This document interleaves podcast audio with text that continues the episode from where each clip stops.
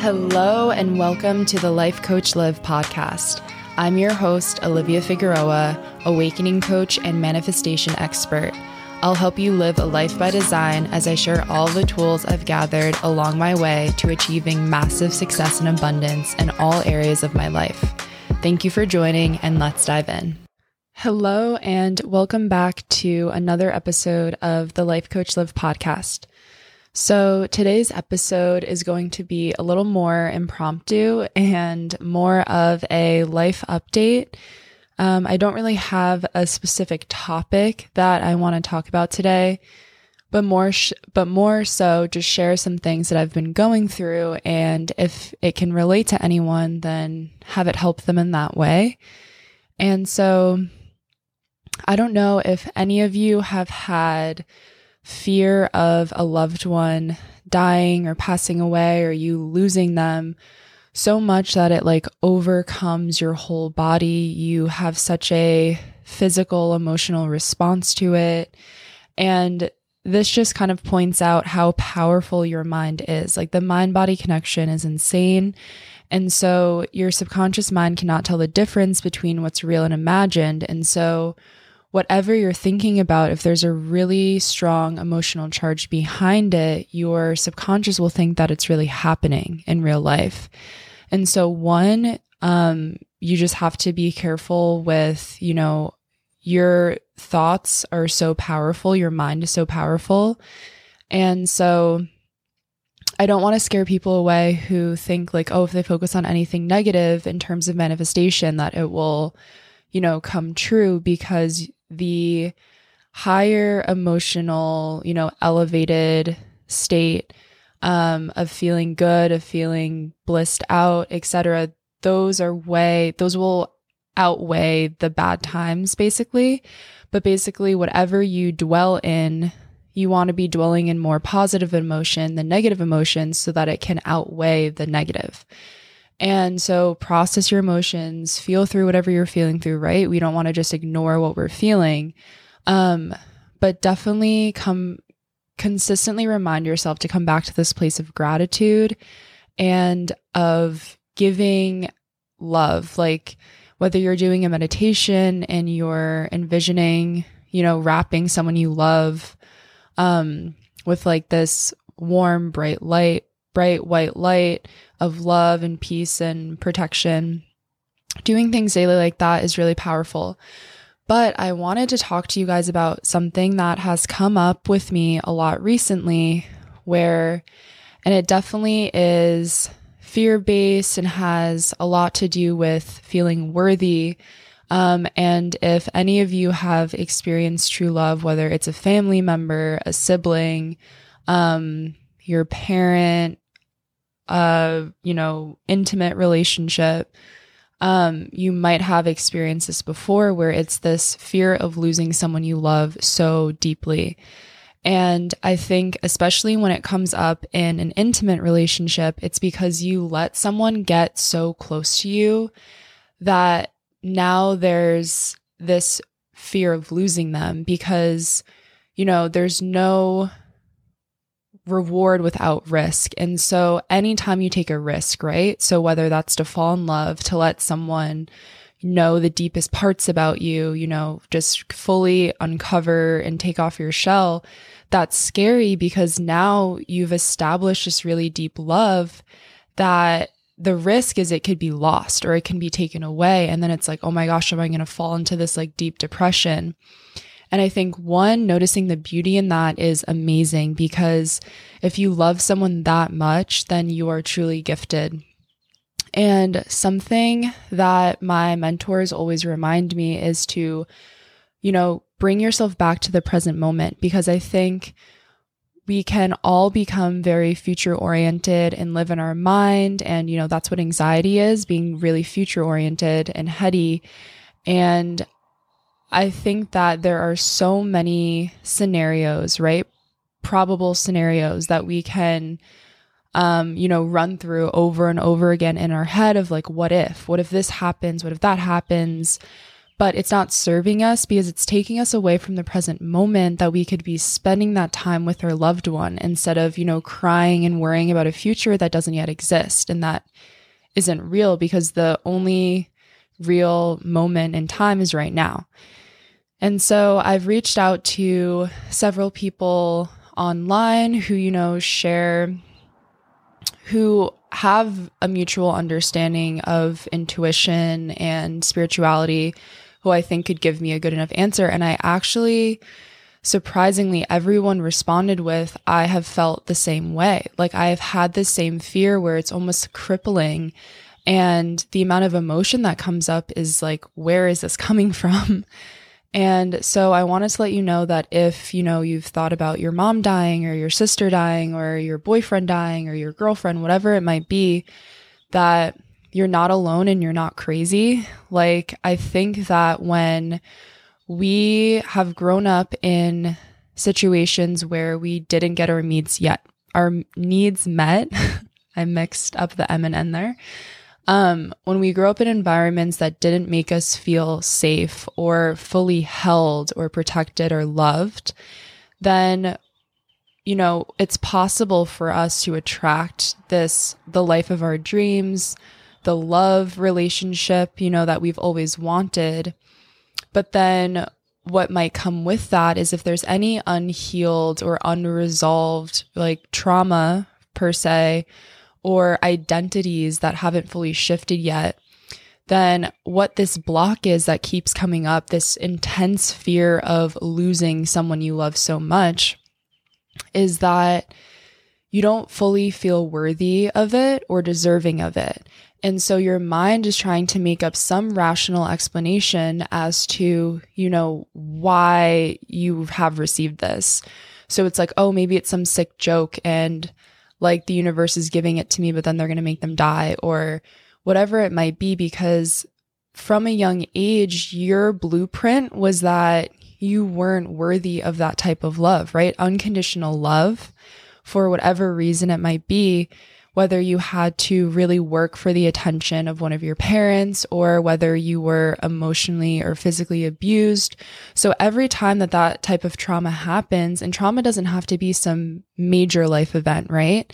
Trauma can be, everyone has experienced trauma to some degree. So it can be anything that we, that our body has a physiological response to and then ends up storing that event in our body's memory.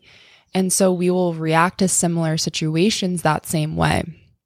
And so if, you know, every time something like that happens, it lowers our worthy bar. It lowers our, you know, feeling of de- how deserving we are.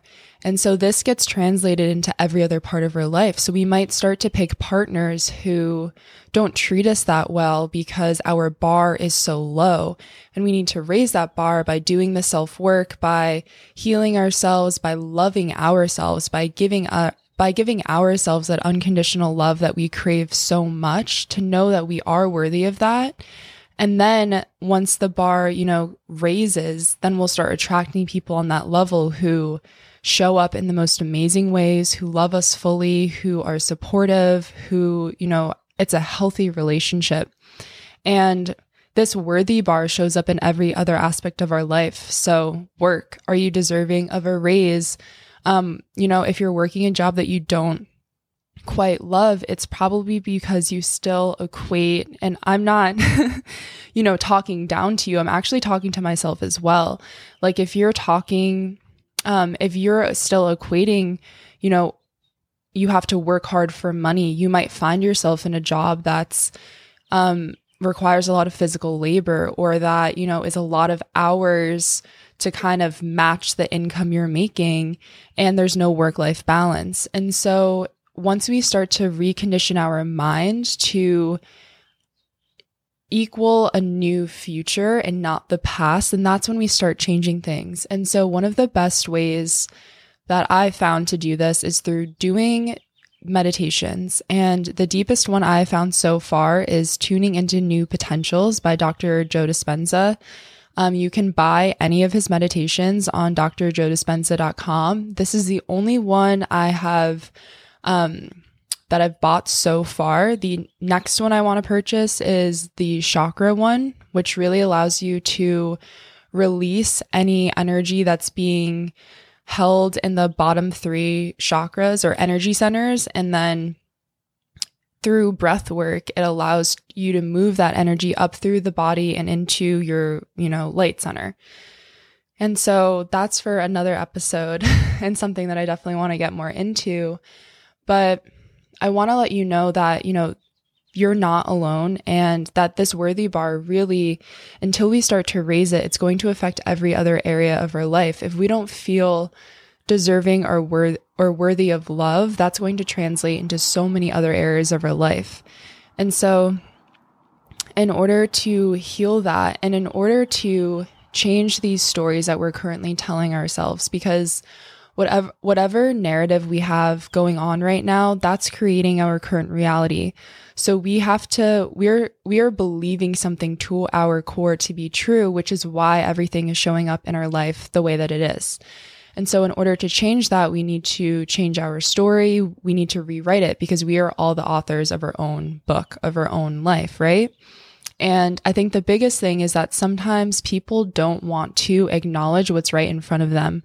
They see the patterns, quote unquote. They, you know, see the themes, but they're like, oh, that's not it. It must be something else because it's work. like it's going to require you to face your shadow and integrate that shadow in order to move past and like learn that lesson. And so I think once we are able to develop enough self awareness to really analyze the patterns going on in our life and say, why do I keep attracting narcissists? Why have I not attracted my dream job yet? Why am I not financially free or independent yet? And not that you should, you know, make it this race or competition or give yourself a timeline that you need to get here by this time in your life because there is divine timing to everything. So you still might not get your manifestation right when you want it. But the whole point is that once you're able to recognize patterns and then change your actions, like change how you're going about like living out those patterns, because for example, if you have a parent wound, a lot of times you grow up as as an adult and that younger child self inside of you is still craving the validation, love, and attention from that parent. So what you'll do subconsciously is you will seek out people like your parent in hopes that they will then give you the love, validation, support, whatever it is that you wanted so bad when you when you were little. So consciously, you're kind of realizing, like, okay, this person's abusive. This person, you know, doesn't really, it, it's a toxic relationship. They're not showing up in the ways that I want them to. It's not healthy, but then your subconscious is so strong that it keeps you in this loop. And so you kind of, you might know that what you're doing is wrong, but you have this beneath feeling of like you're, you're craving for this love is so strong that it overpowers everything else. And so you'll keep falling into the same loop until you can recognize. So it's not only recognizing the pattern, but then it's also realizing where is this coming from? And so the moment that I started doing um, inner child work, like I would um, do healing your inner child meditations and just cry and you know, rock back and forth, holding myself because I was releasing so much stored tension inside my body from, you know, any trauma I experienced when I was younger. And the more that we're able to become aware of our patterns and then, you know, identify the root of them and then work on whatever you need to give yourself right now in your adult body at whatever age you're at in life. Because we can't go back in time and change anything, right? And we all agreed to these stories before, you know, coming into this lifetime. So we agreed who our parents were going to be, what our Achilles heel was going to be, which is like a major life event that usually that usually um, either awakens you or ha- like changes you, has a major impact on your life. And um, So we all do have free will at the end of the day, but it's kind of navigating this predisposed agreement, basically. And realizing that there's always going to be work to do. But if you see something in your life that you don't like that repeatedly happens, maybe your friends, um, your fr- your family, your peers, they keep telling you like you need to change something. That's usually a good indicator that there's a pattern there. Or if you find yourself, you know, if you feel like a broken record and you keep complaining about the same things, that's a pattern. And so getting to the root of that is really important because it you have to go beyond recognition and you know like awareness is the first step. Great. But then you have to act on that awareness.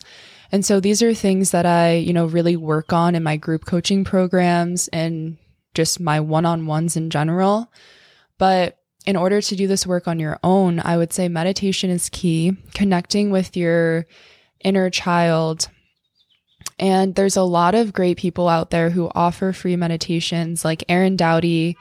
Um, he's on YouTube, he's on Instagram. I personally have done his Healing Your Inner Child meditation, where he takes you to Kauai, which also happens to be like one of my favorite places on the planet. It's in Hawaii. Um, and, you know, I subscribe to Superhuman, which is Mimi Bouchard's meditation app. Um, I have also done this cutting cords meditation by one of my mentors, um, Joseph Aldo. I'm pretty sure his website is like josephaldosprings.com, Mind Springs. I'll link it in the show notes below.